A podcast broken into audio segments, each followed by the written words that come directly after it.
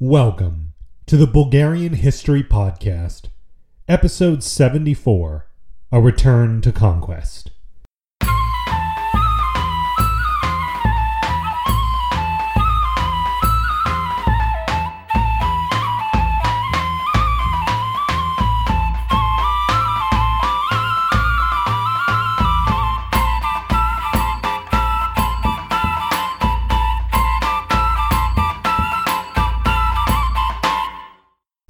Patreon supporters this week, but as always, consider pledging. You can get access to all the episode transcripts. Uh, you can get this secret uh, special kind of history of Bansko miniseries and some other great stuff. Check it out. Or you can just send a one time donation if you're feeling generous. So, getting straight into it. Last time, dreams of an anti Ottoman alliance fell apart for the I think we've all lost track of how many times anti Ottoman alliances have fallen apart, but a lot. Sultan Bayezid obtained a peace agreement with Poland and another with Hungary, as his half brother Cham finally died, eliminating the risk of a return to civil war.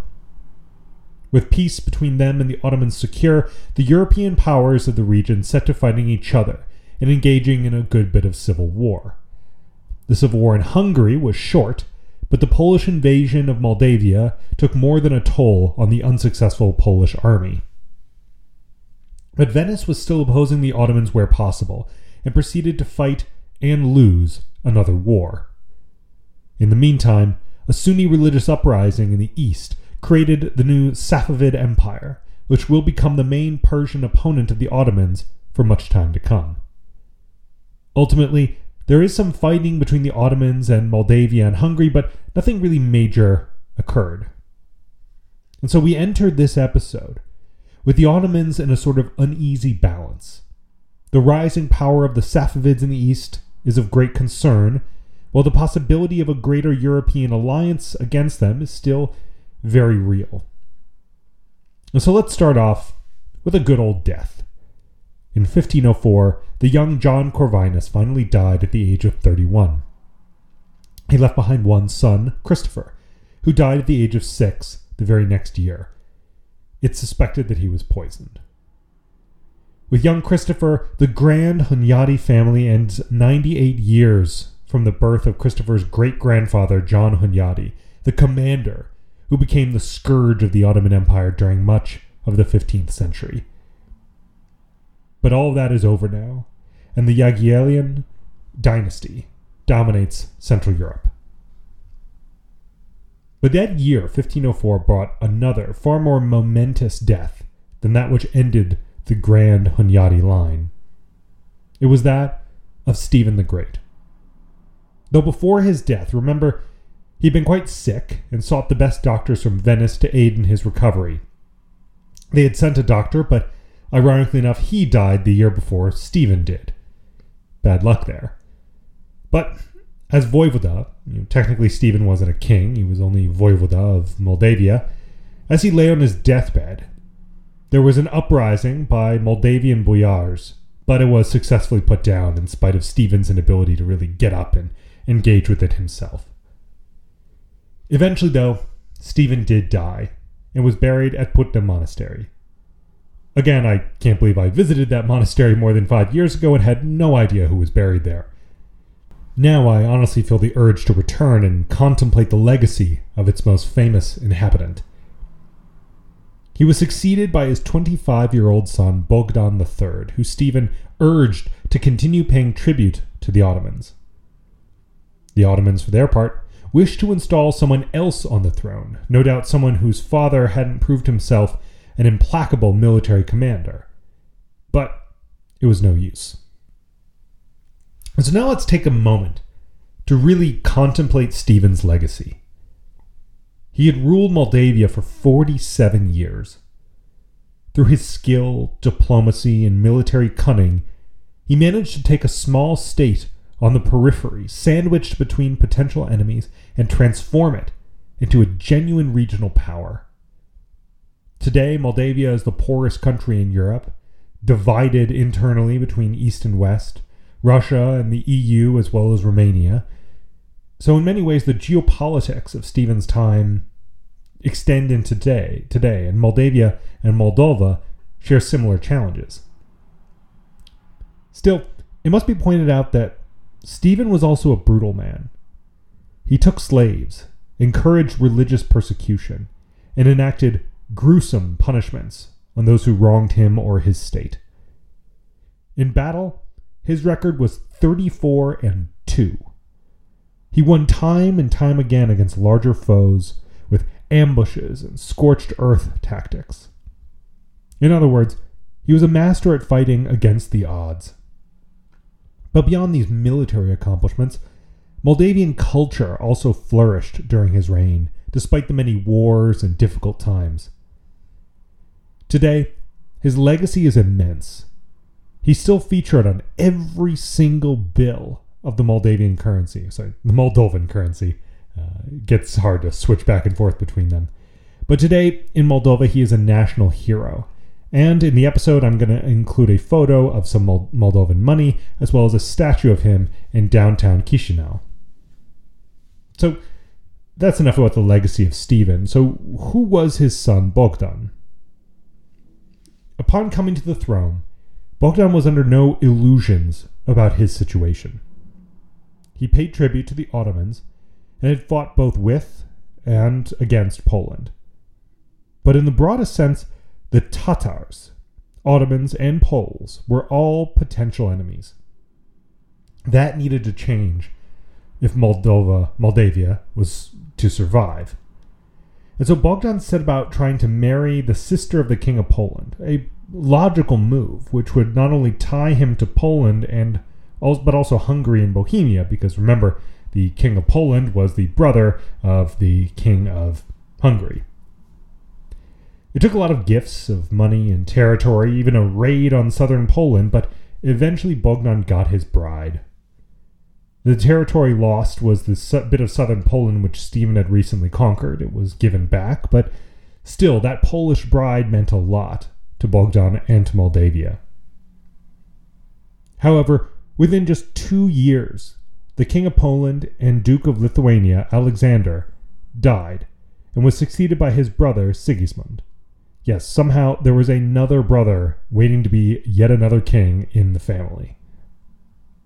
Though Bogdan's bride was still the sister of the ruler of Poland and Lithuania, the recent ruler, this new ruler, Sigismund, invalidated the agreement, and Moldavia was once again in the same dangerous position it had found itself in two years previously. Within a short time, Poland and Moldavia were raiding each other, a situation Moldavia could sustain only as long as the Ottomans and Tatars decided not to make trouble. So, probably not for long. Within two years, between Bogdan taking the throne and the death of Alexander, there was, of course, other things going on, a brief war between Austria and Hungary. The only reference I could really find to this war, what happened and why it happened, was, quote, nationalistic tensions between Vladislaus and the Hungarian estates, end quote. So, a little vague, but yeah, we can see that there was some tension within Hungary, but now why this brought the Austrians in is honestly unclear. But what we do know is that the Austrians made a quick advance into Hungary and forced the Hungarians to make peace within a year. The 1506 Treaty of Vienna, which ended the conflict, had the Hungarians pay 200,000 guilders and confirmed that the Austrian royal family should inherit the Hungarian crown should Vladislaus die without a legitimate heir. Similar agreement that to what uh, Matthias had had previously. However, literally within months of the agreement, a son was born to the Hungarian king, rendering the agreement more or less meaningless. Shortly after, the son of Austrian Emperor Maximilian himself died of typhoid, leading to a rapid change of fortune for both houses. Suddenly, the Hungarians had an heir, and suddenly the Austrians didn't.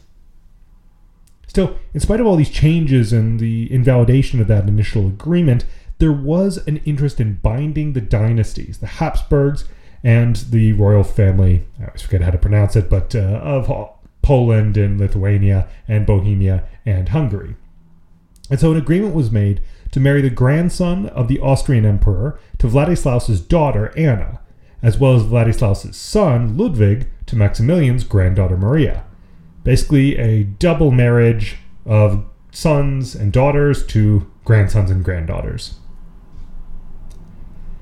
The Hungarian nobility, however, still harbored strong anti German feelings. When this Habsburg alliance and double marriage proposal was announced, it triggered an outburst. The nobles declared that foreign rulers did not understand Hungarian traditions and oppressed the Hungarian people, while their locally born rulers, like Matthias, had been glorious and had enhanced Hungary's power and prestige. So when the nobles resolved to never again elect a foreign king, well, it couldn't have sounded great to uh, Vladislaus, but to be fair, they did remain loyal to him and say that no, no, no, we just don't want any uh, foreign kings in the future, but you're fine, which honestly must have felt a big, bit awkward for everyone involved. Shortly afterwards, a new minor political crisis struck Hungary as the state debated whether to join a new anti Venetian alliance uh, organized by the Pope to curb Venice's growing power in northern Italy. So, yes, you did hear that right, not an anti Ottoman alliance, but an anti Venice alliance. Remember, well, as I just said, uh, Venice was becoming more powerful in northern Italy, and with the Papal States you know, existing in central Italy, that was making the Pope very nervous. Ultimately, Hungary didn't involve itself, but the resulting war would last eight years and involve nearly every single European power, and sort of a larger fight between, well, the details aren't that important, but a larger fight between European powers that started with the Pope against Venice. But ultimately, eight years later, when the war is over, nothing much really changed. Still, the Balkans were comparatively calm during these years, as you've probably noticed. Sultan Bayezid II himself wasn't nearly as aggressive as his father had been. And so, without relentless Ottoman expansion, the region was less defined by constant warfare and conflict than it had been for, honestly, centuries. This particular moment of calm also extended to Wallachia, where not much had happened during the 13 year reign of Radu the Great. Obviously, Radu is great not because of grand conquest or something, but because of a peaceful and prosperous rule. But Radu died in 1508 and was succeeded by Mihnea cel son of none other than our old friend Vlad the Impaler. Now, the fact that his name means uh, the bad or evil should probably give you an impression about his character and how he was viewed relative to his predecessor, the Great. With his ascension as voivoda of Wallachia, the internal calm the country had enjoyed for 13 years came to an abrupt end. He was extremely unpopular with the local boyars for reasons that a local chronicler writing during this period made very clear. He said, quote, As soon as Mihnea began to rule, he at once abandoned his sheep's clothing and plugged up his ears like an asp. He took all the greater boyars captive, worked them hard, cruelly confiscated their property, and even slept with their wives in their presence. He cut off the noses and lips of some, others he hanged, and still others drowned. So, uh, you can get an idea where the guy's name came from. Came from. I mean, Mihnea was, like his father, rather brutal, but also virulently anti Ottoman. And so, unsurprisingly, within a year, the Boyars obtained Ottoman assistance to overthrow a person both they and the Ottomans detested in equal measure. The brutal ruler fled to Transylvania, where within a year he was assassinated. Ultimately, after he fled, Mihnea's son Mircea III Dracul took control and attempted to kill the boyars who had tried to force his father from power. It didn't last long, and he was replaced by Vlad Cheltanar, son of Vlad Călugărul, guessing that pronunciation. But if you remember, he had ruled Wallachia from 1481 to 1495. So you can see there's a lot of this kind of revolving door of various uh, Wallachian dynasties. Anyways, within two years, he had allied with Hungary and faced a Boyar and Ottoman rebellion himself, which defeated him in battle, killed him, and replaced him with Neagoe Basarab, son of Basarab uh, Tepelus Cheltanar, who had ruled Wallachia before Vlad Călugărul. So, yeah, again, the throne of Wallachia is just moving between these two families very quickly. And as it's very clear, these years are, a, as I said, kind of a very abrupt end to the 13 years of peace, which Wallachia had enjoyed before. With now just rebellion after rebellion, the Ottomans and the Boyars alike getting involved, brutal rulers, change of rulers very quickly. But with uh, Neagoe Basarab, things finally kind of quiet down again after a few years. But still, this minor chaotic period extended into Moldavia as well, as Bogdan lost a major battle to the Poles on the banks of the Dniester River, forcing him to give up any more ambitions to either exert control over or just sort of have an alliance with Poland. Within that same year, two Tatar invasions also devastated Moldavia, even managing to occupy much of the country and allegedly taking away over 70,000 slaves. Despite their recent conflict, Poland also suffered greatly at the hands of Tatar invasions. And so, after the two had signed a peace treaty, Poland actually sent aid to help Bogdan repel the invaders in 1512. Still, overall, these events showed that there was a real weakening of Wallachia, Moldavia, and honestly Poland during this period. Internal fightings, uh, you know, change of rulers very quickly, Tatar invasions, they're invading each other. All of these things together made them weak. And as we've seen, really they're just lucky that during this period, Bayezid II is not trying to attack or invade. Uh, as we've seen, the Ottomans are only getting involved to kind of install more friendly rulers when it suits them and not to try to invade or exert more influence. But an even worse chaos came to Constantinople on September the 10th, 1509, as a devastating earthquake, estimated to be around 7.2 on the Richter scale, hit the city. It was referred to as the Lesser Judgment Day, which gives you an idea of its devastation. It triggered a tsunami which hit the city and 45 days of aftershocks. Around a thousand houses and over a hundred mosques were destroyed, and many thousands killed. The mosques included several of the most prominent in the city, although the Hagia Sophia survived without significant damage. Though the plaster, which had been used to cover up the Byzantine mosaics, did crack and fall off in places, revealing the Christian images beneath.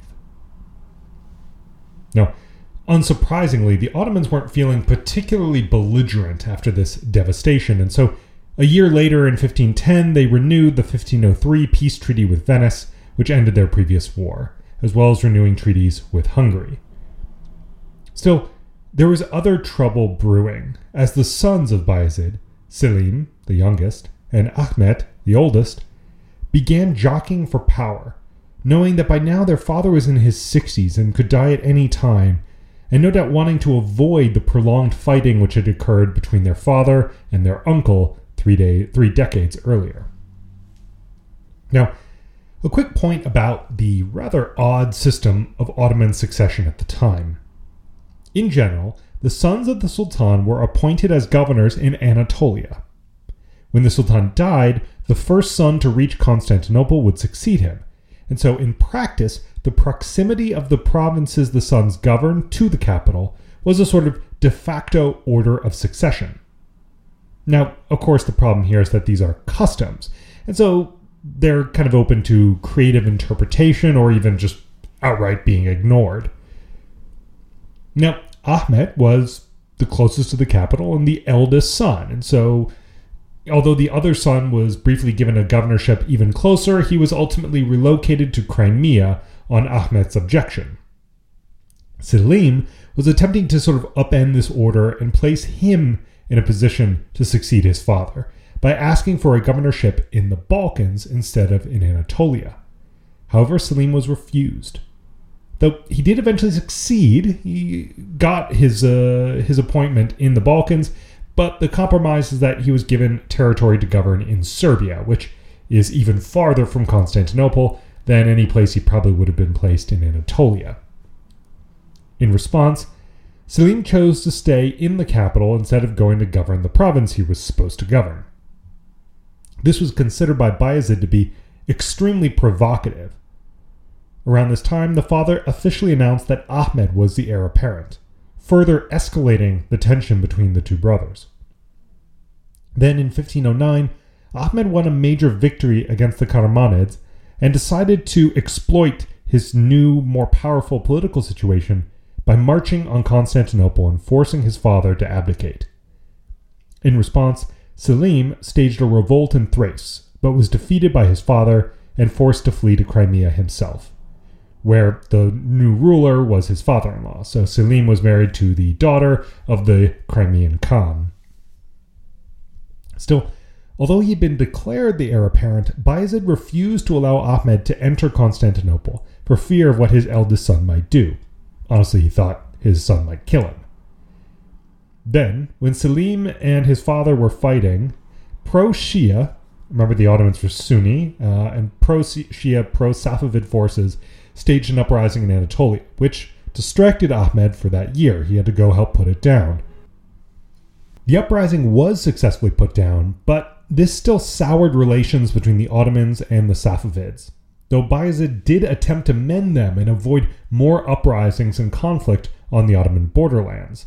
Remember, the Ottomans had a fairly substantial Shia population, and he was always afraid that these Shia might, well, do what happened, you know, lead an uprising in uh, coordination with the Safavids. Uh, this was just a very significant danger on the Ottoman Eastern Front. But, anyways, once this particular uprising was taken care of, Ahmed captured Konya, remember a very powerful uh, fortress city in central Anatolia, and once again attempted to march on the capital, but his soldiers refused to back him, believing him not to be capable enough to rule well as Sultan. Then, Selim re- returned from Crimea with the help of the Janissaries and himself forced his father to abdicate in his favor. Bayezid did so. He abdicated and, within a very short period of time, died. Bayezid had ruled for 31 years following the defeat of his brother Cham. Though his rule did see its share of wars. Overall, the reign of Bayezid II was comparatively peaceful, and as a sultan, he was known to focus more on domestic politics, culture, and uh, sort of the cultural and intellectual life of the empire. However, for all his intellect, for all Bayezid was respected as a man of letters, he had clearly failed to learn the lessons of his own messy ascension to the throne. And respond by putting in place a more stable system to ensure the Ottoman Empire wouldn't continue to be plagued by civil wars each time there is a question of succession. But in any case, Selim was now Sultan Selim I, although Ahmed was still alive and active in Anatolia. But within months, his army was defeated, Ahmed was captured, and he was executed. Now, in the last years of Bayezid's reign, his Sipahi cavalry on the Croatian border sort of ignored the renewed peace treaty between the Ottomans and Hungary and raided into Croatia. Now, when Selim came to the throne, he decided just to throw out this peace treaty entirely. He was more like his grandfather than his father, aggressive and eager to expand the empire. In 1512, he conquered a region of Bosnia and laid siege to the Croatian capital of Knin. It was a major escalation from the small time raids that had previously defined the Ottoman Croatian Wars. By 1513, a new Ban of Croatia was appointed, one that was ready to fight and defend Croatia far more aggressively than his sickly predecessor. However, this was far easier said than done, as recent years had seen the centralizing reforms of Matthias Corvinus fall by the wayside, as Croatia fragmented. This allowed the Ottomans to work with individual nobles within Croatia to sort of divide and conquer. The Ban had to go through extraordinary measures to raise the funds for an army and to challenge the Ottomans. In part, he did this by selling several of his own estates and obtaining financial support from the Pope himself. Ultimately, through his efforts, financing was secured and an army was raised.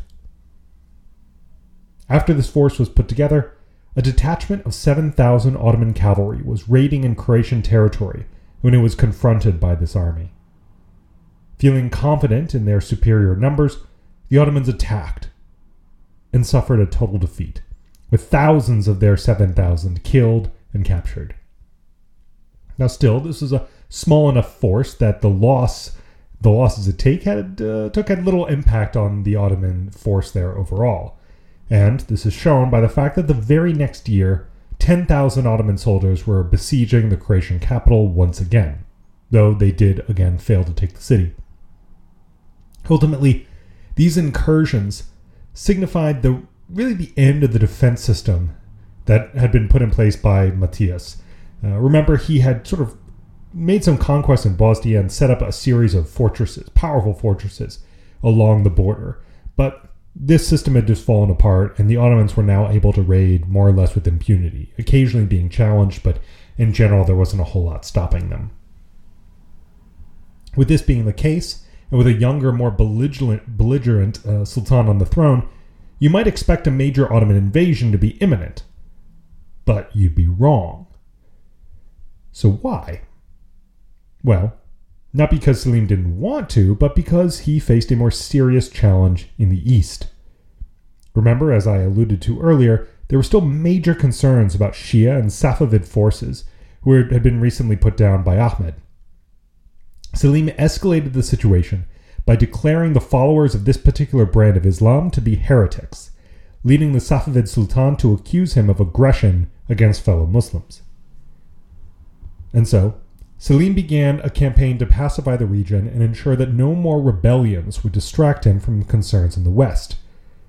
His first move here was to execute 40,000 Shia militants and ban the importation of silk from the Safavids. Only then did the real campaign begin. As Selim marched east, the Safavids, unfortunately for them, were invaded by the Uzbeks on their eastern flank, leading their leader to have to resort to a sort of scorched earth policy as he ran off east and dealt with the Uzbeks first.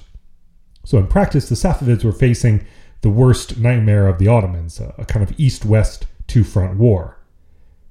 But, luckily for the Safavids, the scorched earth policy worked, at least in part. The combination of having to lead a campaign against fellow Muslims, the difficulty of the terrain, the lack of supplies from the scorched earth policy, all led to serious discontent within Selim's army. The Sultan himself was eager to face the main Safavid force before he had a full blown mutiny on his hands. When the two armies finally met, the battle had some similarities with previous engagements between the Ottomans and the Akkoyunlu Turkmens in the sense that one side had gunpowder weapons, the Ottomans, and the other side, crucially, did not. The Safavids attempted to move their cavalry around the Ottoman flanks to avoid facing the full brunt of their powerful artillery. But it was no use. The Ottomans could quickly wheel around their cavalry and readjust them, and so the Safavids were devastated by the superior Ottoman weapons and tactics, suffering a crippling defeat. Though further discontent within the Janissaries prevented Selim by pressing his advantage more and invading deeper into Safavid territory, the victory did secure Ottoman dominance in the region and allowed them to annex western Anatolia, i.e., much of Armenia at the time, and northern Mesopotamia, which overall vastly increased Ottoman possessions in the region. And with that, Selim had secured the first major victory of his reign both securing and expanding his eastern territories and potentially allowing him to focus entirely on the west because, well, for now, it was very unlikely that the Safavids were going to be able to mount any real attacks against him. Remember, he had already gone through and sort of executed or gotten rid of many potential Safavid kind of uh, adjutants within Ottoman territories, and then now he had a much larger buffer area between him and the Safavid Empire. So these things together made it very unlikely that the Safavids were going to challenge him anytime soon. And so that's where we're going to end here. With the question hanging in the air, now that the East is secured, what is Selim going to do? You know, we have a young and belligerent sultan, and we have European powers that are, well, looking hardly able to stop him. And so Next time we'll see where Selim will take his Ottoman armies next. This episode was written and produced by me, Eric Halsey. The theme music was written and performed by Teddy Raven. As always, Uspech.